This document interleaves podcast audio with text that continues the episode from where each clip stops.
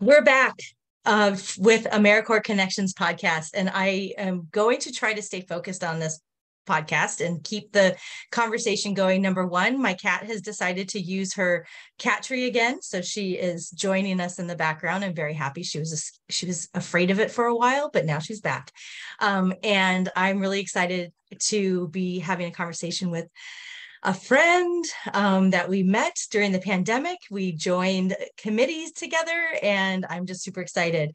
Um, before we get started, if this is your first time listening to the AmeriCorps Connections podcast, I'm Nikki Fiacco. I'm a proud AmeriCorps alum. I served in state national program um, with Volunteer Maryland, and I made my through myself. I made my way through the ranks um, in different um, different positions through uh, national service in AmeriCorps. And while my service was really impactful and I impacted the community that I was in, one of the things that I really learned was networking and connections. And that's what really drove me to, to want to produce and do this podcast because I wanted to continue connecting with AmeriCorps members and AmeriCorps folks that had a similar experience. And we have over 1 million people that have served in AmeriCorps. And everybody, I can tell you, I've had 25 conversations and a few more than that everybody's doing something different. So I just think it's time for us to come together and connect and stay connected. And I just feel like there's something really big on the horizon. I want to keep everyone connected. Before we get started, quick shout out to Dan Medevere from Time Time or Money Services. He's the one helping me produce this podcast. So if you're listening on iTunes or Apple Music, or I guess those are the same thing, I don't know, Amazon, um, he is the one that helped me get on all those platforms. So thank you, thank you, thank you so much, Dan. Um, okay, so now I'm really excited to introduce Paul Nolan, um, who is an AmeriCorps alum and AmeriCorps Vista alum. And I am just so excited because Paul and I met, um, I think in 2020, maybe 2020 we started serving on this maybe it's 21 the service year alliance alumni committee. Um, and we've just connected and stayed connected from this point on. I know we got together in dc and had a great drink and uh, a couple years ago. So i am so impressed with your journey and you just keep doing amazing things and i'm so excited to have you on the podcast today. So paul um, i'm going to let you go ahead and introduce yourself and talk about like how you found AmeriCorps and why you even decided to take on this journey. And then we'll go from there. We'll just keep pulling the threads and uh, we'll go from there. So, Paul, I hand it over to you. Oh, in, in, entirely. It, it really is a journey, Nikki. And I, I first want to thank you for all of the work that you're doing in this space. Uh, you and I both know that AmeriCorps alums is a fantastic beast, and we have tried and will continue to try to wrangle it. And it's really a, a public service that you're doing to to do the networking and the connections and to get folks' stories out there. I am beyond honored that out of all of the people you could have chosen, you've selected me as the next in line. Um, but it really is an, an, accomplishment to have more than 20 of these going. And I'm, I'm really excited to, to see where this goes and to support you um, in the best way that I can. But uh, yeah, where where would you like to start? Because I feel like, as we were discussing before, um, it really is a, a winding journey with sort of no destination in mind. But I'm happy to sort of talk about how I first found out about AmeriCorps because that's one of the first questions I like to ask folks when I realize that they're an alum is, oh, how did you how did you hear about AmeriCorps? Yeah, I think that that is a fantastic place to start. Before we started recording, I was mentioning to Paul that I did a little, I, I did a deep dive and discovered a podcast that he did in 2018, 20, I don't know, I'll have to look. Probably sometime around then. Yeah, I'll link it um, from um, uh, University of North Carolina, right? Um, it was in North Carolina State, but North Carolina, sorry, it's, North it's Carolina okay. State. It's okay. But you one, one is good at basketball and the other is good at football. So gotcha. But you mentioned specifically how you discovered AmeriCorps and then you tied it into kind of purpose. So yeah, let's start there because um, you know, you had a big decision to make when you were introduced to AmeriCorps yeah. and you followed your values. Yeah, it was um I, I, I like telling this this little anecdote and I'll I'll keep it short, but like so many folks, I, I went to a, a four year college. It took me four and a half years because sometimes people need a little bit longer to, to find their way. Um, but coming up on graduation, I was really thinking to myself, like, okay, what, what do I do next? And I had a big boy consulting offer on the table uh, to go do like government consulting work in DC, which seemed like a really cool thing. But I was also sort of toggling back and forth in my brain between that or maybe like grad school was was kind of like in the works up there. You know how like the gears are trying to turn but not quite clicking. Mm-hmm. Oh yeah, still like that to this day. Um, and that's when I, I really sat down and had a conversation with someone who will then become a, a mentor and a friend in my life who sat me down. And I, I think I originally sat her down to talk about grad school. And she said, absolutely not. she said, have wow. you have you considered um, eh, she said, not out of undergrad. Um, she said, have you heard of this thing called AmeriCorps? And that was the first time in my life that I'd really heard like the term AmeriCorps and she herself was a, an alum. She did the program twice, I believe, in New Hampshire. Um, and, and that, that was again the, the first instance where I was like, what, what is this thing? And I, re- I remember leaving that conversation and going home and Googling it and trying to like patch together the information around what is national service. I feel like Peace Corps gets the luxury of being a, a household name. Uh, mm. I, I, like to believe that one day folks will call the Peace Corps uh, the international version of AmeriCorps. Yes. Rather. rather than the other Absolutely. way around. Um, and then it, uh, coincidentally, the, the same gal and, and mentor who told me about AmeriCorps also had a position open. And that that really felt like a good fit for my values. And it felt like a good way for me to take a take a beat, take a year to kind of stall a little bit, or at least what I thought was stalling, and ended up being quite an active year of service. Um, and that's how I sort of by a happy accident like stumbled into the AmeriCorps program. Mm-hmm. But I, yeah, I and yeah, I, I think Go it really aligns with um, how how folks tend to find it. And I'm curious, Nikki, how, how did you hear about AmeriCorps for the first time? Was it also word of mouth? Yeah, well, no, yes and no. So um, I was a 15 year returning senior in uh, undergraduate. I kept going back to school, but then I got married and had a family and did these things and had a career and and then I was like, I want to go back to school. So I finished my um, my uh, undergraduate at UMBC here in Maryland. And um, I, and then I was looking for a job. So a friend of mine was like, "Hey, Anne Arundel County Recreation and Parks is hiring for a volunteer coordinator." I was like, "Sweet, like that's right in my backyard." And it, ha- it was environmental science, and I'm like, "Sure." So I applied for it and um, got an interview. And the the park superintendent he interviewed me, and then he's like, "I need you to go up to Baltimore to um, interview with these other folks." And I just kept thinking to myself, why like and i you know, silly me. I'm like, is the corporate office for Anne Arundel County in Baltimore? Like, how is this working? Which makes no sense, right? And fun fact, I went in, I killed the interview, I got the job, but I also got my car towed at the same time because I didn't understand the parking rules in Baltimore. And so that was a whole story in and of itself. So I got the job and the job. And then they're like, show up for this training. And that's when I'm looking around, I'm like, why am I doing this training with these 20 different people that are doing all different things? And I really, I did not intentionally apply to an AmeriCorps position, but after my my second week in training, I was really excited. I'm like, I have like joined something that I think is going to be a game changer. Oh, that that is a game changer, and it's it's so funny that I, am glad you shared that story because I I feel like that is sort of a an unsatisfying truth about AmeriCorps service is that a lot of people just kind of stumble their way into it.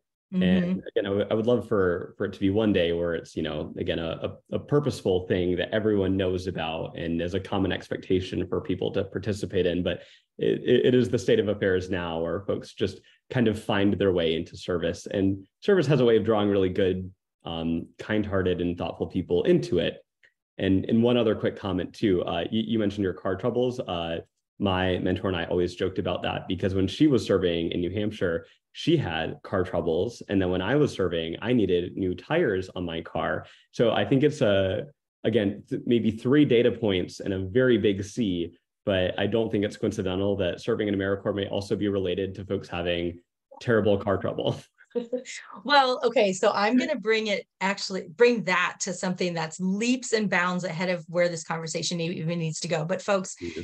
basically Paul and I are old friends catching up. So just stay with us here. So when I was executive director for the South Carolina Commission, we had a grant with Service Year Alliance and the Mott Foundation. Ooh, I need to get this right. Um, no, it was, I will figure out their name. I know who it was. But, anyways, we had a um a fund, an emergency fund for AmeriCorps members. And we could grant up to $500 for AmeriCorps members that were in service, that were like on track for their hours for unforeseen, um, you know, uh, financial hardships. And um, we tracked that, and 90%, maybe it was 80%, were car repairs. Mm. And out of that, I think that 50% were tires and and i mean that goes that goes back to actually like the conversation in my previous podcast with uh, robert godfrey about like sometimes the barriers of entry or the barriers of a service year because you have a thousand dollar repair on your car that's two months that's like that's a month's worth of pay sometimes in AmeriCorps year uh, or AmeriCorps service. So, anyways, there's there's different ways of supplementing, but um, I just thought that was an interesting fact, and um, that we were talking about vehicles. So yeah, no, th- th- thank you for validating with uh, more rigorous data the intuition that I had that car trouble seems to be a thing with AmeriCorps service. And and yeah, we we stumbled our way into like a pretty deep thing already, right? Which is like I know. I know, no, oops, um, of, of just how difficult and the and constraining the uh, the pay is to do service. And I'm so glad though that you know we have philanthropic partners and nonprofits and others who are are stepping up to supplement because it's um, it's such an honor for folks to step up and want to serve their their country, you know, um, and, and to do that through AmeriCorps. And it's just a it's a shame and a, a tragedy really to, to lose them for a, a financial hardship, right? So um, we, we need we need more of that for sure. Uh, yeah. I, I, could have benefited from that definitely. Um, I, I, think I started taking the bus for a while and just realized like, oh, that's that's it. But I also had the privilege of being uh, in a service location that was accessible by bus, right? Yeah. I served in and my you, of, North Carolina, and there, there were others who um, who didn't have that luxury. Right. Um, and the other partners were the um, Schultz Family Foundation and the Eris Foundation in South Carolina. And I just wanted to give them a shout out. Um, but you, your service year, so you're in AmeriCorps Vista and mm-hmm. you were um, very interested in education. And um, I'm pulling this information from that podcast, but yeah, you. Um, I think you were connecting folks with educational opportunities. Can you talk a little bit about your service? Because it sounded like it really had an impact on you. Yeah, it, it definitely had an impact on me. And uh, the the mechanics of the work, it was sort of a statewide uh, quasi nonprofit. It was like a an institute based out of, of North Carolina State University, um, and we were really thinking through like how do you reach uh, at risk high school youth and provide an, an intervention that gets them thinking earlier about life after high school.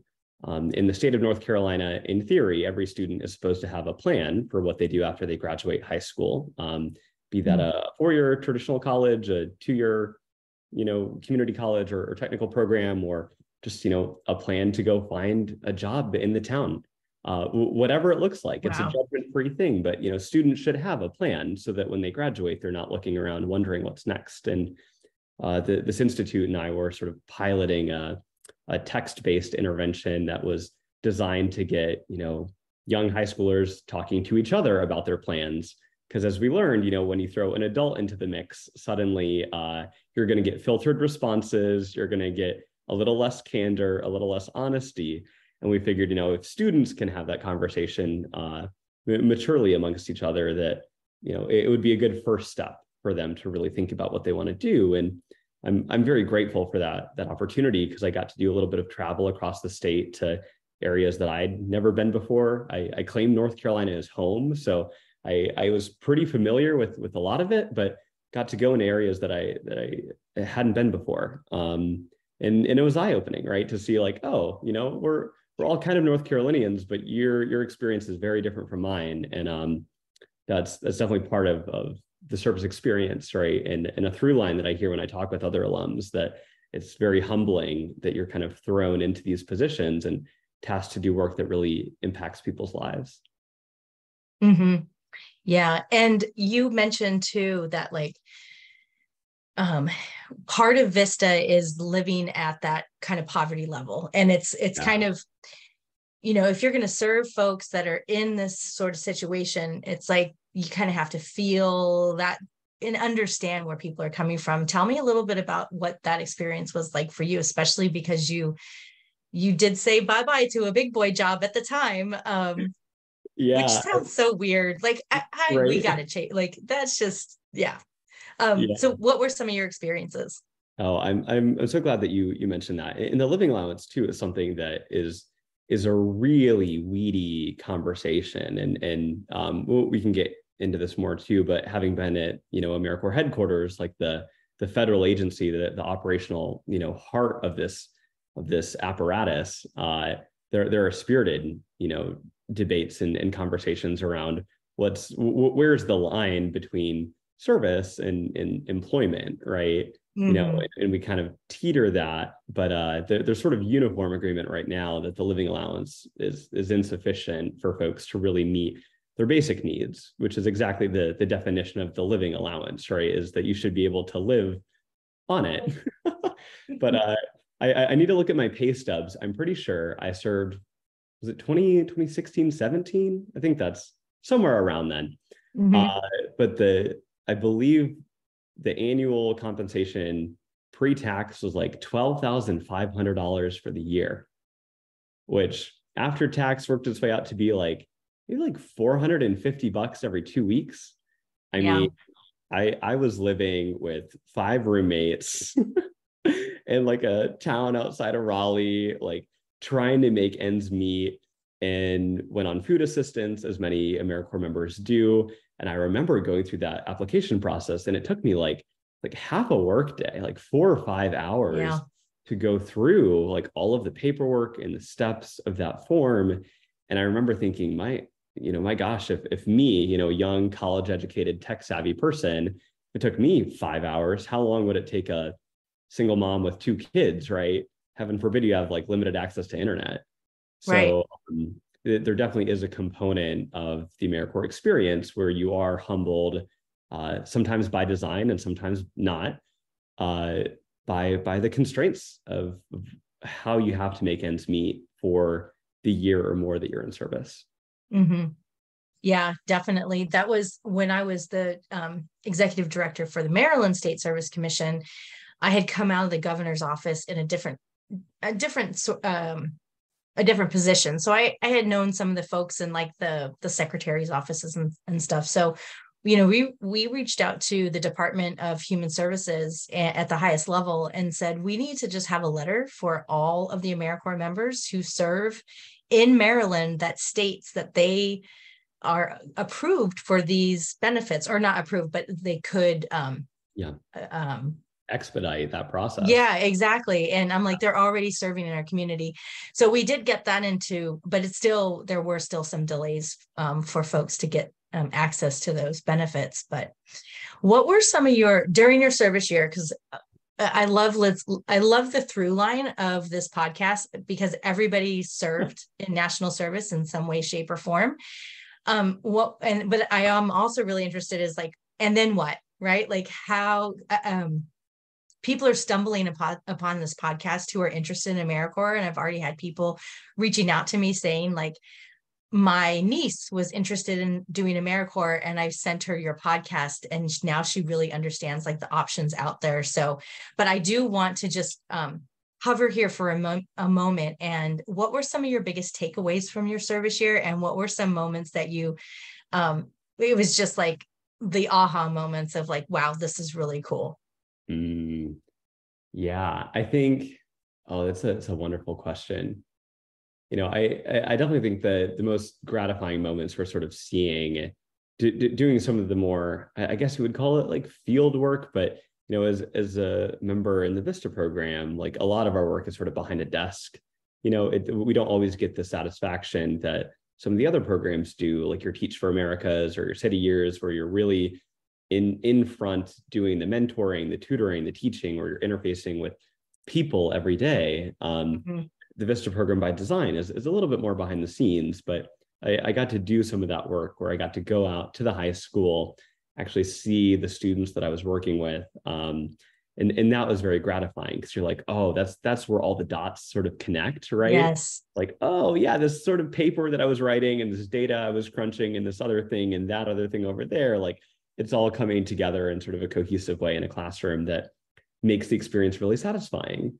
Uh you know again we're, we're not always afforded the, the luxury of seeing our impact in the moment sometimes mm-hmm. the stuff that we do has a lag to it right so who who knows if that conversation affected someone or a group of, of students, you know, in that moment, the next week, the next year. Uh, I, I, like to believe that it did. I don't have the evidence for that, but I, I kind of know in my, you know, in my heart that it was a, a good thing that we did. Um, and then yeah, you you talk about the the lasting impact, and again, the the mentor that I mentioned at the at the onset says that service really gets in your bones, and mm. yeah, and and and once you do it, you you you kind of keep it, right? Which is why I think so many people that do AmeriCorps re-enroll for a second year, or in my case, you get hired by the host organization because they don't want to lose you. Because uh, yeah, because you, yeah. you proved yourself to be valuable and they want to keep you around. Um, or, or, even if you you know go and, and take a private sector job, that's okay too. Folks find their their way into episodic volunteering in their community, but I, I really believe that there's a, a, wave of potential among AmeriCorps alums because we've all dedicated, you know, a, a, chunk of our lives to this. But I do feel like it really sticks with you in ways that manifest um, in the moment in in years years later. Yeah, for me, um, I, so I was a volunteer coordinator, and I I was boots on the ground, but I was coordinating opportunities for like community members to volunteer. And for me, like the most impactful moments were those times that individuals showed up and they obviously were there for some reason, not because they wanted to be, and they left changed. And and I loved that. I loved being able to set the stage for somebody and say, you know, this is just a plot of land in a park. It has some history. You might be interested in learning about it. Whatever you have to be here for six hours so let's make the best of it. And a lot of times they just left feeling so accomplished. And for me that was like so satisfying because having that like having that bigger sense of purpose of doing something uh, totally outside yourself and especially if you don't even want to do it is is so like i don't know i just feels like it it pours into people's souls. So there's so many different ways when you're an americorps member that your service eh, impacts in different ways. And particularly for vistas a lot of times the programs are three year projects yeah. so you could get into a vista project where you're like we're going to start this we have this crazy idea and you start this and you're only there for a year and it's not until two three four years later that the whole thing that you dreamt up comes to fruition and it's changed a little bit in mechanics. So do you even know what like segment of the project year that you were in? Yeah, I, I was at the, the, very front end of that. And I'm so glad okay. you mentioned that because I feel like that is a sort of like a, a nerdier, you know, it's so nerdy. mechanical piece of like how you administer an AmeriCorps grant. right. Um, but, but it's really cool from the member perspective because yeah I, I, got to like launch the project and then again for for at least my own journey i was on the staff uh, after that but i sort of like oh, overlapped yeah. with the gal who did year two right so there was a moment where she was in service and i had just exited but we were both in the same office together and could sort of talk about what it was like to be in americorps and again we we had this like mentor figure in the office who had who was an alum so she was a great resource for us. But it, uh, yeah, it, it was very satisfying for me to see not only the year that I contributed, but the next person, if you think of it as a relay race, right, with passing of the baton, yeah. and and to know that um, you know, you, you can take the work as as far as you can in the time that you have, but you know, with the way these projects run, you you have to pass the baton with the theory of change being, you know, at least over a three year time. Hopefully that baton's gotten pretty far, right? Mm-hmm. Um, so I, I I'd be curious to talk with other alums, specifically of the Vista program, to see like, have you ever gone back and checked on like the project and, and seen where it's at? But uh, yeah, it was it was a very satisfying piece for for me and my experience. Particularly those vistas that started with a binder and then now everything's online. Like how did you make that shift you know? Right right. So let's go there. Let's talk about um is there any before we move on from your service year is there anything that you want to highlight or pinpoint or any shout outs that you want to give? Um, oh, that's it's just, I mean, it, one thing to pick up a, a, thread that, that you had mentioned about just sort of the, the volunteering piece and how it sticks with you. Um, it, just for for me, like I I have the the gratification that you know I I've made a professional career out of this right by being at AmeriCorps um, headquarters now, but still uh, when when I lived in in Washington D.C., I found my way into this like community group. I think it's called like the Logan Circle Community Association, and okay. like pick up trash like the second Saturday mm-hmm. of every month, and I loved that. And I I went up and I volunteered, and like for a while they had me like writing the newsletter, but it's just you you talked about sort of the immediate gratification of, of seeing the results of your of your service or your volunteerism. And for me again even at headquarters like some of the work that we do it's hard to even conceptualize the impact that you're having. So even someone like me is still seeking out those like immediate things because it's so clear on that second saturday of the month that there is trash in the street and there's a wave of us that sort of systematically work our way down and it's clean after an hour. Yes. and, uh, and, and that is just so um, gratifying for me, you know, to, to see like, oh, there's a real impact of this volunteerism. So then when I go back to my day job, which feels a little bit more abstract at times, um, I, I, can find like a balance between the two. And mm-hmm. I feel like mm-hmm. that uh, that experience sort of embodies itself in the different types of AmeriCorps experiences that folks have. Oh, in, in, entirely. It's it's such a it's such a network in a community. And, and when I moved to to Washington D.C., that was one of the first things I did. I was went looking for the AmeriCorps alums. I said, where where are some people? I, I'm rebuilding my social circles from scratch because I know very few people, maybe a couple friends from college, but that's about it. And yeah, it's such a, a convenient and also meaningful way because you know the people that you meet, you're going to have something in common with right? Mm-hmm. Yeah, uh, you're gonna have I, a clean street. exactly, and I again, I one day, and you know, Nikki, that I would love to see. We would both love to see like a thriving AmeriCorps alums, like chapter base in every in every city across the country. But um, I, I really do encourage folks that if you don't have an AmeriCorps alums chapter in your area, there's a lot of other ways that you can give back too. I mean, my my mom is involved in like the the Tri-Delt alums of Greensboro. You know, that there are fraternity and sorority groups out there that are still giving their time back. There yes. are college and university alumni associations that rallied the troops to to give their time back. So there's no there's no shortage of opportunities I've learned for folks to to volunteer their time. I just think it's most important that you you get out there and, and do it, right? Oh, PSA from Paul Nolan. Here we go. It's important to get out there and volunteer your time. And Mic drop. It, right? Yeah. All right. So we're closing the chapter on your your service okay. year. You intentionally went into your Vista year. You gave up the big boy job, um, and then from what we're learning is that you also got hired. Um, how long did you stay around there, and then what did you do after that? Yeah, I think I was there for a little less than a year. I hmm. also sort of stumbled my way into a Fulbright grant and did that thing. Phenomenal. Was there. You, for, yeah, go Can ahead. You just explain what that is because I'm going to be on, honest with you. When I went back through your um, LinkedIn profile and everything and looked at everything you did, I work with a colleague Anthony Wagner, who's not an AmeriCorps alum. I would love to have him on the podcast, but he's not an AmeriCorps alum. But he is a Fulbright Scholar alumni, and he went to Brazil. And so I would love for you to just let's give a little shout out to to that experience as well, because there's so many things that people just don't know about. So tell, give us a little bit about like how'd you learn about that and what was the process like? Yeah, of, of course. And you know, I I think that Fulbright and Peace Corps are not siblings, but perhaps cousins. Mm. I tell people if you if you are an American looking to find your way abroad uh, on a government sponsored program, you you can do Peace Corps and volunteer with you know whatever the uh, the the pay might be abroad, um, or Fulbright is another wonderful alternative. Um, Fulbright is sort of a, an educational exchange as well as a cultural one.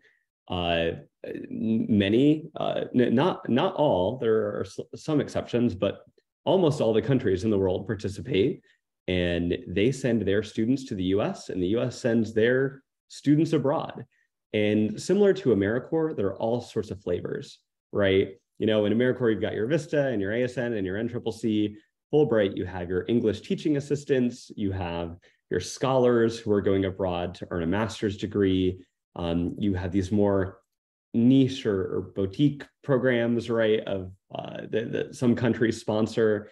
Uh, I was in Norway. They had three folks who were like roving scholars, people who are, you know, PhDs, just touring the country, talking to high schoolers. Like, you know, it's um Fulbright. It, it really is a network in the same way that AmeriCorps is. I actually feel like AmeriCorps could learn a lot from how how Fulbright sort of runs, it, runs its model. Um, but but it is it's an opportunity for folks to go abroad primarily for education and uh and to, and to contribute their talents and, and to be a good steward of, of America abroad as well. Do you all see why I needed to have Paul on this podcast? Like we all need to know these things. okay, so you did that. So you went to Nor. So you you were only in um, the position um, at the university uh, for a, little under a year, and then you went to Norway. Yeah, and I was I was in Norway for again a little less than a year. It was supposed to be a very satisfying 12 months and then around month 10 there was some chatter about a flu from China that no one knew at the time would, would become would become COVID-19 uh, I, I, remember one of my roommates, um, like a, a, Norwegian gal, she was she was very anxious about it. She's like, she was following the news, and somehow I was very relaxed. I was like, ah, it'll be fine. Like we don't know. And then within a week, I think the whole country had shut down, and you know, it, it hit Europe about two weeks before it hit the U.S. Wow. in March of 2020, and uh, yeah, it, talk about a weird experience. I was think the question of our generation will be, you know, where were you when COVID hit? Yeah. Uh, I was in rural Norway. uh, away from family and close friends. Oh my gosh. Like, where are you when like a global plague hits, you know, and what do you do? And uh, it, it was quite bizarre. And I've got all, all kinds of stories that, I don't know, I, we can indulge or not around being in a foreign country when I, I know, think we need to indulge in, I think we need to indulge in one, at least one, please one just one. Uh, just one because um my my birthday is in early march so i had actually planned a trip like to the northern part of the country to like the lofoten islands which are actually like very difficult to get to quite literally planes trains and automobiles all three and my own two legs to to get up there. Uh and i was like in this like remote lofoten islands like as covid was outbreaking across europe and just all of the chaos of what we what we didn't know, right? Like, are the yeah. airports going to remain open? Like, will Americans be forced to leave? Can they stay? And I was just trying to celebrate my birthday and see the northern lights. and the universe just really wasn't going to have it and uh, i remember taking like deciding like okay i should probably like get back to my home base uh, just south of oslo and uh on like a little propeller plane like flying over the country and I think the the Norwegian like king was on TV that night of telling people to stay in their homes and the lights downtown were you could just see them shutting off and folks wow. were like shutting down and that was like that was the start of COVID. Wow, there's I feel like we're gonna have to do a follow up on that. yeah, that, yeah, that's a whole other podcast episode of. Yeah, yeah I also surviving the plague abroad. Yeah, I also was a little blindsided by that thing too. I was like, oh, it's fine. Like I'm very holistic in my my medicine and, and everything. And I was like, hmm, oregano, you know, tea tree, fine. And it was yeah. like, mm, how about this is not going to work for everyone? So that so how did you get out of the country? Like so so this is actually a, great transition, I think, because um, you know, you, you know me well. I, I would say that we're friends. Like I'm a very meticulous. I love that. Type A person. I I'm a planner. I like to have my goals. Mm-hmm. I've, I've had this teed up for a while. I sort of knew like, okay, AmeriCorps and then this thing and then Fulbright and then grad school. It was all teed up in a very pretty queue that I'd cultivated for my life and failed to account for the small fractional possibility that the world would shut down. so uh, I, I, did. I like sheltered in place in Norway for about two months uh, when mm. we didn't mm. know how long this was going to be. When it became clear that this was a much longer thing that everyone was going to have to endure, uh, I, I, think in about May is when I mm-hmm. finally mm-hmm. decided I, I need to get back home. And again, I was living in Norway, so I, I caught the next plane that I could. I went back to Greensboro, North Carolina, and moved in with my mother. Uh, and at that point, like Fulbright did like pay out the remainder of our grant, and I'm grateful for them for for doing that. So I had like a little bit of income coming in, but after that, I was unemployed during the pandemic, back home with my mother, and this wonderful little plan that I had had just crumbled sort of before my eyes. And mm-hmm. but like mm-hmm. everyone though, COVID affected everyone in different yeah. ways, in deeply personal ways. And for me, you know, if my if my short-term plan had crumbled, like woe is me. Like I, I would get over it, but it was very important and it really did affect me for for a while. But like everyone, just kind of in the home for a while. Yeah, in the in front of the Zooms. In front of the Zooms. But I had the great opportunity of meeting folks like you, uh, getting involved because you know again, service gets in your bones, as we mm-hmm. said. Mm-hmm. One of the mm-hmm. first things when I was doing unemployed at home, like what what do I do? Oh, like they're starting to restart AmeriCorps alums. Why don't I raise my hand? Why don't I volunteer for that? And then coincidentally, position description for AmeriCorps headquarters goes online. The government was one of the few people who were still hiring mm-hmm. during that early onset of COVID applied for that and with much grace like got my job and started my career in federal service during covid from again my mother's home in greensboro north carolina. We love your mother. Thank you mom. Thank you bonnie. A shout out to bonnie on the podcast. Thank you bonnie for so many things. So yeah. during so during that um, time that's when um, you put your name in the hat for um, it was the what was the name of the committee? It was really long. Can never uh, remember. I, I, believe that the formal steering title was the Alumni Chapter Steering Committee at Service Year Alliance. Yes. ACSC, which is not the most gratifying acronym, but it is what it is. it is what it is. And so we served on that together for two years, I believe, two and a half, I think until 2022. Mm-hmm. Um, and I think we started in October um, and that was that was um, really satisfying and i met we we we got to know other AmeriCorps members across the country, and that was really exciting. And maybe that was the first little earworm inside my head that was like, we can bring people together and have conversations and like learn from each other. Um, and then what was the position that you applied for with the agency during during that time? Yeah, was that the fellowship program? It was. I'm, I'm glad you okay. Um, the the Eli Segal Fellowship at um, at the time it was you know the Corporation for National and Community Service, but we've mm-hmm. now successfully rebranded the agency as AmeriCorps. Thankfully, that's a lot less of a mouthful, and it's the strongest brand that we have. We might as well lean into it. Yes. Uh, but yeah, it's a fellowship for recently uh, exited service members uh, to lend their time and talents in a different way at the agency headquarters, with the rationale being that you know we want to get someone who's been really proximate to the in-service experience at the actual agency itself um, in, in the ceo's office like the ceo immediate office so that you know those who are in charge the leadership of the agency can hear directly from the perspectives of, of at least one person.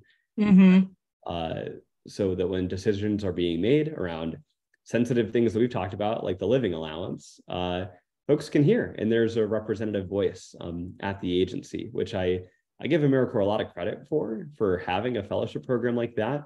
It's also a great way to get younger talent in the door of federal government. That's also really difficult right now, mm-hmm. um, and it totally transformed my my career. Uh, to, to be eligible, you had to have served like in in the program. So really, my my story traces back to that AmeriCorps VISTA service, but mm-hmm. that, that opened so many doors, and then getting to headquarters was a phenomenal experience to say the least. And this was one of the reasons why um, I reached out to you because this fellowship is actually open right now, and I'll make sure that I have all the information in the links. But I I'm pretty sure Service Year Alliance has an opportunity available and maybe the AmeriCorps agency. I don't know. I I, I dug around a little bit, but I, I couldn't find um, too up to date stuff. But I'll make sure that it's all accurate in the description notes. But um, I wanted you to talk a little bit about your experience, so that folks who might be considering applying for this fellowship, they can you know learn from somebody who actually went through it, and that's amazing. What um, who was the CEO when you were um, when you were in that position? It was um, yeah, it was it was Barbara Stewart. Barbara, so yeah. I, started, yeah, in fall of, of 2020, which was also like the the tail end of the Trump administration, and Barbara Stewart as CEO. And then I, I got to to be there at a really interesting time to see all of government transition yeah. from the Trump administration to, to Biden. Um, and with that as well, the agency has political leadership that turns over as well. And then you're kind of in an interim phase because our CEO is a Senate appointed position. So we had um, an interim CEO, and then eventually our, our current one uh, was yeah was selected. So a, a, really fascinating time to be at AmeriCorps. And for folks who are interested, I, I can confirm that the agency is uh, gonna gonna post an updated job description here any day. Oh great! Oh uh, great! Uh, yes, I we really need good talent. I, I believe the requirement is that you had to have exited AmeriCorps and AmeriCorps program in the past three years. Again, we, we want you to be reasonably proximate to the service experience to lend that perspective to those of us at headquarters. Um, and it's it's great. It's like a full federal job, you know, with with pay and benefits. So folks wow should, should really uh, apply and take advantage of it, especially if you have a an ambition of, of working or staying in the federal space, because again, we we need young and, and bright talent in inside of government and, and also, as you mentioned, uh, the, there are also adjacent fellowships that don't come with a paid federal opportunity, but Service Year is very generous enough to sponsor um, a couple of fellows as well. There's a cash stipend that, that comes with that, as well as a, a leadership program that's housed out of Brandeis University that folks get admitted to, and you get a pretty um, complete and, and, and, wholesome leadership curriculum. So there's there's a couple different avenues, a couple different tracks. Again, the AmeriCorps experience is always a little bit messier than we'd all like, but a wonderful opportunity for those who are particularly interested. That's so great. And so after you did that fellowship, so not even after, but like during that fellowship period, you really got to see the behind the scenes and the inner workings of the highs and the lows and and it was an interesting time right? Like we were kind of still in a pandemic coming out of a pandemic transitioning. The political scene is very hot you know and um like talk about like taking the training wheels off man. Like if like you you were thrown into the fire right? Like from this point you kind of were like doing doing your AmeriCorps stuff and you know I, am sure things were challenging, but I can imagine that like that atmosphere had to have been like, okay, okay, let's go. Like, how did you navigate that? And then also along those same lines, like, what kind of self care did you do? Um, or did you find yourself like totally stressed out and like, I need to mm. figure out how to do self care? Just want to name that that stuff because I know during that time I was working so much and I just got to the point where I would just lay on the couch and stare at the ceiling and be like, I don't, I don't know what else I can do. I don't know what else I can do right now. But tell us a little bit about like what was what were things like during that time? I know, I, and I'm and I'm sorry to hear that that was your experience. I feel like all of us at COVID at one point or several points. Yeah. at times when we were all laying on the couch staring at the ceiling or watching and rewatching whatever was on Netflix. yes, yes. To, to, tune out as we're all patiently waiting for the world to, to come back online. Um, yeah, I, I think your, your first question was like to, to the point of just how much was going on, which for me, again, this was a sort of like a, a real job, but I started over Zoom, you know, mm-hmm. or technically Microsoft Teams. Uh, and I, I, tell people that that whole year was a crash course in building rapport through a computer screen mm-hmm. where so many of my of my work colleagues at the agency they'd known each other you know in mm-hmm. the office and then transitioned to this virtual environment i was meeting them interacting with them for the first time and trying to build like professional working relationships through a, a screen which is such an interesting thing uh, it, or at least it was at the time we sort of all sort of normalized it three years in now uh, so eventually, when I did get to meet some of my colleagues years later, my, one of my first comments was, "Oh, you have legs," because we, we only ever see people, you know, in these little Zoom boxes from the shoulders yeah. up. You, you and by the way, folks, Paul is tall because I met you on Zoom also. And then when we met in DC, I think last yeah. year, I was yeah. like, oh wow, you're so tall. That's it. The, the, yeah, people don't talk enough about like how how Zoom is really an, an equity tool. You don't know how tall people are because everyone's sort of the same relative height if you position yourself in the middle of the box. Um, yeah, it, it, it was a crazy time though, because the, the agency was going through some massive transformation efforts, both operationally yeah. and, and public facing. You know, we we rebranded from CNCS to AmeriCorps. We changed the logo. Like it was new for new face, new fresh energy to to rally behind. Um, yeah, in addition to that, like I was managing all of that again from from Greensboro. And to your point about self care, uh, it was hard, right, to know when do you close the laptop? Yeah. Oh. Of, of work, right? And yes, how do you stop yourself from just checking work email in in the evening? I feel like everyone there was no physical separation of space, at least for me. So your laptop's sort of always present. uh, and, and, I can't say that I navigated that great. I look back mm-hmm. at that. Sometimes I kick myself of like, oh, I really should have had a better balance, or you know, maybe I should have read a book during COVID. You know, like done something intellectual for my brain. But uh, I, I do try to give myself and everyone grace because we just didn't know like how mm-hmm. long that was going to be, how hard it was going to be, and the small satisfaction that I had is that Panera Bread, this is not an endorsement. That's okay. But, it, but I'm still a, looking for sponsors. But it is a great number. Maybe Panera Bread is the next sponsor. Um, they had released like their monthly coffee subscription program and oh. like, during COVID, and there's a Panera Bread almost exactly a mile from my, my mother's house where I was living. So in the morning, like I, my mom was would drive to work. She worked in healthcare actually, which is again another tangent about being in healthcare during COVID. Mm-hmm. But she she would drive me to Panera, and I would get a large iced coffee, and and the inside of Panera was like I deemed it reasonably safe, so I would stay there for maybe like a couple of minutes, and then I would leave and I would walk like the one mile home at seven or seven fifteen in the morning, and I would just listen to NPR. I listen to the birds, and I would sip my reasonably free iced coffee from Panera on that walk home, and like that's how I started my morning. And I did that just routinely, like for for much of COVID, and just that's that, yeah, consistency was so so needed.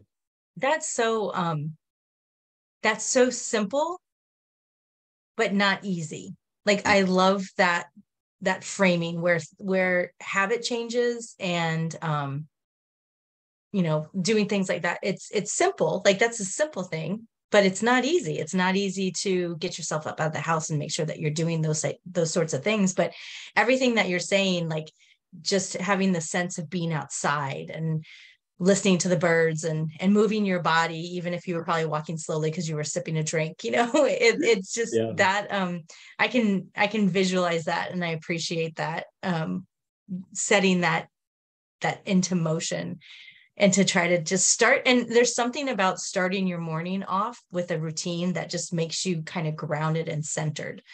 Yeah. Yeah that's that's exactly right because i i feel like in retrospect that was me just grasping for any kind of grounding as we all were right? We were trying yeah. to find some kind of anchor something that we kind of had control over during that time as as someone who was was really had some fidelity some strong fidelity to the to the protocol uh like you know please don't go out and party like please stay in your home uh, i followed that very much uh but but yeah it was such a simple thing and and I didn't always do it. There were times where, you know, mom would holler at me like, "Are you going to Panera today?" And I would just groan in bed and be like, "No, I'm not, I'm not doing it today." Yeah. So don't I, I don't want to paint the the idea that it was, you know, this this thing that I did every day, but mm-hmm. it was enough that it's one of like the core memories that I have during that time. Because otherwise, I have a lot of amnesia, as I feel like a yeah. lot of do around how exactly did I pass the time during that that year. Yeah. And and the agency was really going through so much transition. I mean, there was mm. so much going on. Like um so I can imagine that it, at that point in everybody's work when you have when everything's moving, it's almost like what do you focus on? And um you know, I ha- have a really somebody really close to me said you shoot the en- the closest enemy first right? Like you find the thing that you can like tackle in that moment and you just focus on it and you do that and then you move on to the next one. I'm not advocating any any violence but i'm just saying like focus on the thing that you can accomplish first in that moment. Um, it was just a crazy time, but you made it through. You made it through onto the other side, and now we, like, we, made it through. We're we made it through. We're on the other side. Yeah, look at me. I'm going, into the, I'm I'm going into the office like as much as I can. I was. We're, yes. we're back. We're back. You know. Yeah. Like fun um, fact, folks. Um, Paul and I were going to try to record this earlier today, um, but he's like, I I got so much going on. He was on his phone. I'm like, just let's let's just shoot for an evening so it's a we're both in our in our homes relaxed um and so yeah like things changed and so it's good a, a much better headspace and uh yeah there, there's no shortage of interesting work out there even to to this day and back then and i'm really grateful that yeah at least the workday was interesting right the, the, the brain was tuned on because yeah um americorps had a lot going on and mm-hmm. you know no shortage of opportunities to to contribute something meaningful to. Mm-hmm. Yeah. And and so you finished. So from that fellowship, did you move straight into the agency? I kind of lost track of like what exactly you did and you and, and how you got. I swear. You're like, I don't know. I'm just still there. I keep getting a paycheck, so that's cool. I'm, I'm still. I went on, to the doctors and my my card worked. I'm still on the on the payroll. Yeah, uh, but no, it is funny. I was I was doing a, a, a look at sort of my own like career journey and also my own personal journey. And it, again, this could be false, but I feel like I've lived in a different city every year for perhaps the past five years. Wow so even me, I, I wake up sometimes and I'm like, wait, what's my job and what? Where's my bathroom? the important things, right? And what city yeah. am I in? Um, but yes, no. After after the Segal Fellowship, to answer your your very specific question, um, yeah, I was I was hired out of the fellowship into like another more permanent job as like a project manager at the agency, uh, which is nice. Again, that's a theme in my career that you know you you, you take a little bit of a sacrifice, a little bit of a pay cut to get your foot in the door. And mm-hmm. then if you demonstrate your value and your talent, which um, shines through for many people, then f- folks don't want to lose good people, right? And I'm I'm definitely the the story of that, and stuck around, and still to this day, even in grad school, I was working for them part time. Uh, I'm doing everything I can to not sever my connection because um, AmeriCorps really is in my heart, and I'm I'm not quite willing yet, at least professionally, to to let that go. I I understand. I mean, I'm not even doing this professionally. This is a 100% volunteer podcast. A labor of my, love. it is a labor of love. It's a definition, uh, quite literally a labor of love. it, it it truly is. Um, but it's it's so much fun listening to everybody's stories and and connecting and seeing the community that's happening out there. And and it's um I love it. I'm I'm just enjoying it, and I think people are too. So, um, and so talk to me a little bit about maybe um I don't know what where do you see can I bring up the strategic plan? You you you yes you may bring up the strategic plan. Okay. Um so for you all that don't really know how to organize your life paul has a paul has a strategy where he puts together a st- strategic a personal strategic plan for himself. As a two-year plan. Mm-hmm. and um you execute that two-year plan. And when we spoke before we were recording um you mentioned that you're towards the end of one of your strategic plans that you started two years ago. So, talk to me about that process. Talk to our listeners about that process, and as much as you want. I know I had to really like say, Paul, I'm going to talk to you about this. Um, tell us a little bit about that process and why that's helpful for you. Mm, I I really hope that when you're looking at the analytics of this podcast, when you see a precipitous drop and your listener retention the second I open my mouth about my life strategic plan, I, I wouldn't be surprised. But I, I do hope that folks stick with it for just a minute because it, it is it is really cool, or at least I do. Um, hopefully, fellow planning nerds out there will have some appreciation for it.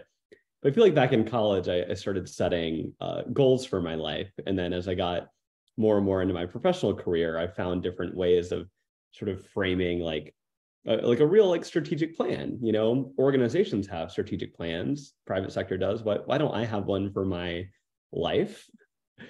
Uh, so i do. I i like to plan my life in about two year increments because that feels tangible enough to me. Uh, there's always that age old interview question you know where do you see yourself yes. in five years or ten years? And I, I always appreciate the spirit of that question but it does really take me out because who knows you know Yes. Yes. It's it just it just becomes chaos where like you know things are clear when it's right in front of your nose and murky mm-hmm. when it's a little bit distant and just absolute fog you know in in the distance uh, so for me though i really wanted to take advantage of all right what's right in front of my nose and what's like the next thing into that fog that i want to anticipate and, and plan for so i do i keep it succinct i plan in in two year cycles for my personal life and it's a blend of like personal things I want to accomplish, right? There's sort of a repetitious one around health and well-being. Mm-hmm. yep. Maybe one day I'll go to the gym. And and there's I always, feel like you did today. I, I did, I did. And I'm trying to have some fidelity to the plan and always some career stuff in there as well. But uh, I, I tell folks that, you know, this doesn't need to be a serious exercise. I, I take it a little bit seriously. I don't have it printed out and pinned to my mirror in my bathroom, although saying that is probably a good idea. I should probably do that.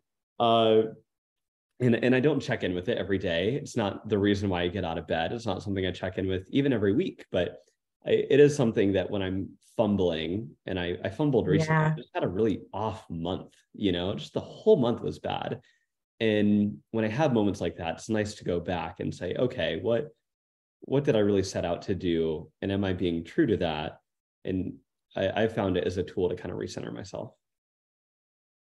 That's a perfect description. And I don't think that I, I actually think that that boosted the analytics to my rambling. So I think it's, I think that's, and what it sounds like to me, it's, um, I feel like when people talk about their North Star, it's like this, this place that I'm going to end up and it's my whole being. And there's there's a journey along the way and it is in increments of step by step and day by day and every action. And sometimes when you are blown off off course you have to re like where were we going? What was i what was i thinking and why was i doing this? I think that's a great opportunity for folks to really kind of i don't know ground themselves. And i i do think you know the covid pandemic i don't know for me it really transitioned the way that I thought about career and work. And I've seen it in people where, you know, they were in jobs for a long, long, long, long time. And they were just like, I'm out. I'm just consulting now. Like I'm just taking on projects that make me happy. Um, and I just think that that that two year increments, um, you know, it's funny. I previous to my service year, I was uh I sold gym memberships for anybody that remembers Bally Total Fitness. I was one of the top salespeople in Detroit, Michigan. But the thing was, is that like we sold them in 24 and 36 month memberships. And for some reason, the 24 month membership was always the one that sold the quickest because people could see, like, oh, like, I, if you stick with this in two years, just see where you're going to be. Like, you can't even imagine where you're going to be. Right. And so, breaking that, it's almost like quarters of your life so I think it's a fantastic strategy. I love it. Yeah, no, I'm I'm I'm definitely an, an advocate for it. Uh, selling gym memberships would be a fantastic thing to add to my strategic plan for my life. Maybe I'll I'll look into that after this. But uh, yeah, and, and I tell folks too that you know again it, it can be a serious exercise. It can be a fun one, and people talk about carrots and sticks all the time. I was reflecting mm. on this walk home uh, about my own plan because I'm I'm starting to think about what's next and I, I would hate for you know your plan to be an overly accountable tool for folks because mm. I've definitely fallen into that trap where my strategic plan for my life becomes a, a stick and then i find myself beating myself with it. That that's such an unpleasant place to be you know we're like yeah. you know your goals your aspirations and how you get there should should excite you and should interest you you can also have some discipline. Again we would all like to eat more salad and you know walk more. Like there, there's some universal things that i feel like most people want to do. Um so, so discipline is necessary but yeah I, I try especially when i'm coming up on, on the next one to think through like how do i inject a little bit more joy into this so that i don't lose the spark of of the things that I want to get done, you know. I I, I love that. Uh, I love I, I don't love that you m- might be beating yourself with a stick, but I love metaphorically. So I'm yeah, metaphorically. So um I'm rereading the book from Eckhart Tolle, The Power of Now. Hmm. Um mm. that was one of the first books that kind of broke my brain open to spirituality and I was like, "Holy crap, you know, his thing is like all we have is the now. That's all we have. When we think about the past, we're thinking about the past now and the future's never here. He talked about like a a pub in um, London that had a, a sign in it that said beers free tomorrow. Well, it was always there's never tomorrow, right? You would go in, it would say beers free tomorrow, right? And so it's the journey, it's the present moment, it's it's what we're engaging in, and we can have aspirations and dreams and and goals and career goals and financial goals and physical goals and all those things and love and whatever but if we miss the present moment if we like beat ourselves metaphorically with our future stick and we live in anxiety because we're constantly going that way and we're not like recognizing that like be here now sorry bringing in my spiritual stuff um we we forget like kind of like why why we we're going after what we're going. And most of the time we're going after something because we think it's going to make us feel good and the the um the magic is when you can feel good even if you don't have it yet. Even if you're not in the job in the role have the body have whatever. If you can find yourself like feeling like i have so much abundance in my life because i have plenty of ice cold water because somebody bought me this lovely Corkcicle again not a sponsor but maybe, maybe. um thank god i have cold ice right? Like that's just putting myself in a good position to think about what my my future goals might be. And mm. so i think to wrap it back around to your st- strategic planning um, i like that you said that you don't it's not regimented where I, i'm going to hit this goal by this and if i don't do this then i'm a failure and i'm just going to give up on it. Yeah yeah. No i i think you nailed it. And i also think somewhere in there is a business plan for you to to monetize spiritual consulting done. Done. I you, do, you, do, the spiritual consulting side and then i'll do strategic plans and between the two of us. This is the yeah. you heard it here first. This is the impetus for like a new business idea. I love that because there's like um there's the logical side but then there's also you got to work with that left brain creativity emotion. Uh, okay. Done. The, all right. this is the, the, the head and heart i feel like is the yes. thing that people go to. Yeah. So maybe that's yes. why we balance each other out Absolutely. And that's why you could write the bylaws. And I'm like, let's just pull a pod, let's just pull a group together and have a meeting. And you're like, we yeah. got to have bylaws no, when we were on the yeah. committee. yeah, I, I think oh. yeah, we gravitated toward me, me, as operations chair and you as like, you know, the the de facto captain of, of just like getting the things done. Yes. Um, Paul, this has been so wonderful. I feel like I could talk to you forever and ever and ever. And I feel like there's topics that I said we were going to talk talk about and we haven't yet. So we'll just have to follow up and do another one. An- but um, yeah. Um, so last three things. Number one, um, what else do you want to hit on real quick? And do you want people to know about that you're working on? Anything about the agency or not the agency? Anything just about Paul um, that we should know? Ooh, um, sake of time, like not necessarily. I feel like I've gotten my plugs in. That really, you sure? Yeah, that I mean, the Segal Fellowship. I I really want us uh, at AmeriCorps to to get a, a bright, talented young person in the door. I feel like I'm I'm aging out of that too, right? With every passing year, I'm a step removed from that experience, and I I want to make sure that we we get someone in there to to be really helpful and and for also folks to know that we, we could probably use some help, uh, both at, at AmeriCorps headquarters and also with this body of work around alums. You know, Nikki, again, I, I appreciate you taking up the, the banner to do this. Uh, we need more people who can lend a couple hours, who are interested. Uh, it's going to be a while before we get some more organized, formal institution behind this but it's so needed and it's it's i truly believe in my heart and soul that it's the you know the, the biggest opportunity for the country to unlock the talent of americorps alums. I love oh can i i'm gonna quote that. That is I, I agree. Like as you were saying that i was just thinking about you know 1 million plus strong and you know with with all of our hearts everything that i've experienced in this podcast is everybody has had a same and different experience. But mm. we all were national we all served a national service and we, some of us stumbled in it accidentally. But a lot of folks that i interviewed purposefully looked for an americorps project or program to do the next thing. And then like rachel dubois de, i can't say that correctly. Dubois dubois dubois um, she did a she did NCCC and then she did VISTA on purpose because she wanted the boots on the ground and then she wanted the the capacity building and behind the scenes. And and it's people like that that are yes there's just so much power there. Sorry i'm going to go on a tangent. So my other question for everybody is like what do you what do you see for this alumni group? Like you said once this is unleashed but where can we start? What can we do? What do you mm-hmm. see for us we we start with more podcast episodes. Okay i'll get right on that.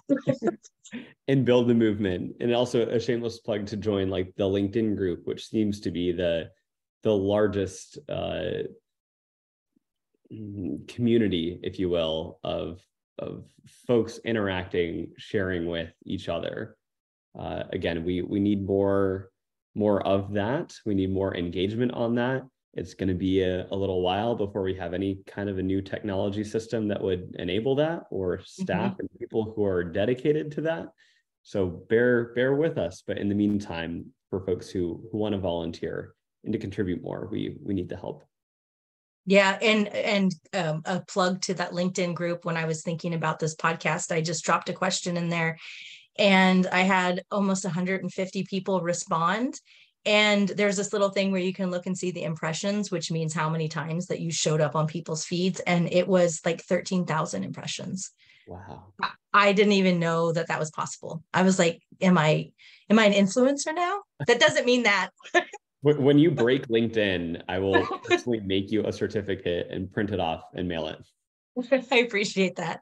Um, so yeah, so for now, LinkedIn is a great. There's jobs being posted in there, and opportunities and development, and um, yeah, that's a that's a great place. Um, and then the very last question, I guess, is just how how do we stay connected? I mean, you mentioned LinkedIn, but are there any? Well, maybe not. How do we stay connected? What are some action things? Because I know you know my interview with Robert God Gottfried was really about advocacy, sort of, and and that kind of stuff. You're behind the scenes. Of course, you can't advocate. You can educate. Um, but how can AmeriCorps members get involved either with the agency or like what what, what do you suggest? Yeah no and I, I do feel like that's a good a good disclaimer. This is paul in his his personal hat not yes. hat, educating people around things that could be useful um but it, we all know that there are a couple things that are are pain points uh, for folks who have the education award that's still considered income when you have to report it for tax purposes uh, that's that's something that you know should should or could be changed in in legislation. Um, I'm really curious to hear what what people think in terms of starting a debate around what should the living allowance be. Mm. You know, uh, we, we have some some conversations at headquarters, but I really want to hear from from people. Where where is that line between uh, service and, and a job? You know, you see the Biden administration strongly pushing for a $15 minimum wage, but you you do run the risk of AmeriCorps looking more and more like a jobs program. At which point, you know, uh, you, you start to question what's what's AmeriCorps and what's Department of Labor. You know, mm. uh, so we, we we need to have a, a conversation among alums around Where where do we think that that line is? So those, those are two things that the folks could participate in. And and again, just uh, if I would tell anything else is is tell a friend about AmeriCorps. We're doing a lot to boost recruitment right now. It is a hot job market. Everyone is really looking for for talent out there. Uh, we we need people to fill our, our slots. We need people to come to AmeriCorps. It's hard for for the agency to to justify, you know, a, a rapid expansion, something like a civilian climate corps, for example, uh, if we we can't fill the existing spots that we have. Mm-hmm. So tell your friends, tell your neighbors, tell your cousin, sister, brother, tell your grandma. We've got programs for people over 65. Yeah. we tend to think about AmeriCorps as like a young out of college experience. We have dedicated funding streams and programs for older Americans out there too. Uh, mm-hmm. we, we need their help uh, and we need their, their time and talent. So uh, as the agency works on bigger uh, targeted marketing campaigns, you know, things with with videos and dollars behind it, uh, as we both shared our experience at the onset around just the the power of a personal story from one person to the next, I, I really think that's how we're going to hit our our recruitment goals. That's beautiful, and I I love the plug for um, those folks who didn't serve as young 20 something year olds because I was 30 when I 34 when I uh, served as an AmeriCorps member and I you know I didn't know it was a job uh, was a AmeriCorps position at the time but it changed the whole trajectory and I the the professional development that I got and the care and the and the the camaraderie I could have never gotten that anywhere else. And um and then also just like to highlight again if you're coming out of college and you're not quite sure what you want to do Paul's story speaks to that of like, okay, I'm going to do this. And then you also have an education award. So if you do want to go into some program afterwards, you will be able to carry um, almost a 7,000, almost an $8,000 education award with you to an institution. And you can look for a school of national service that could possibly um, match that or give you some type of um, incentive for joining their school. So um, yes to everything that you said, Paul. And I so appreciate, um, I so appreciate your time and your friendship. I am so happy you said we're friends. Yay. I just gained another friend. yes. Oh, I, I certainly hope we're friends and, and many more memories and, and, uh, and work ahead. You know, I feel like you and I are in this for the, for the long game. So I feel like we need to, to multiply our, ourselves and others out there who are listening to this and, and want to contribute. Yep. And folks, um, is it okay if we can say like reach out to Paul on LinkedIn if you have questions about anything? Oh, entirely. I'll be offended if people don't reach out. Oh, you hear that? Don't offend Paul. He works for the agency. The agency. Please send send me a message. I'm always willing to set aside time, especially for AmeriCorps alums. Awesome. Well, this has been so wonderful and such just so wonderful catching up. I appreciate your time and thank you so much for, um, you know, rescheduling and making it all work. Um, Paul, you are awesome. And for everyone out there, um, I will see you next week. Um, I already have a couple interviews on the books, so very excited, very busy, and looking forward to just connecting AmeriCorps alums. And let's just say connect, connected, and we'll see y'all later. Bye.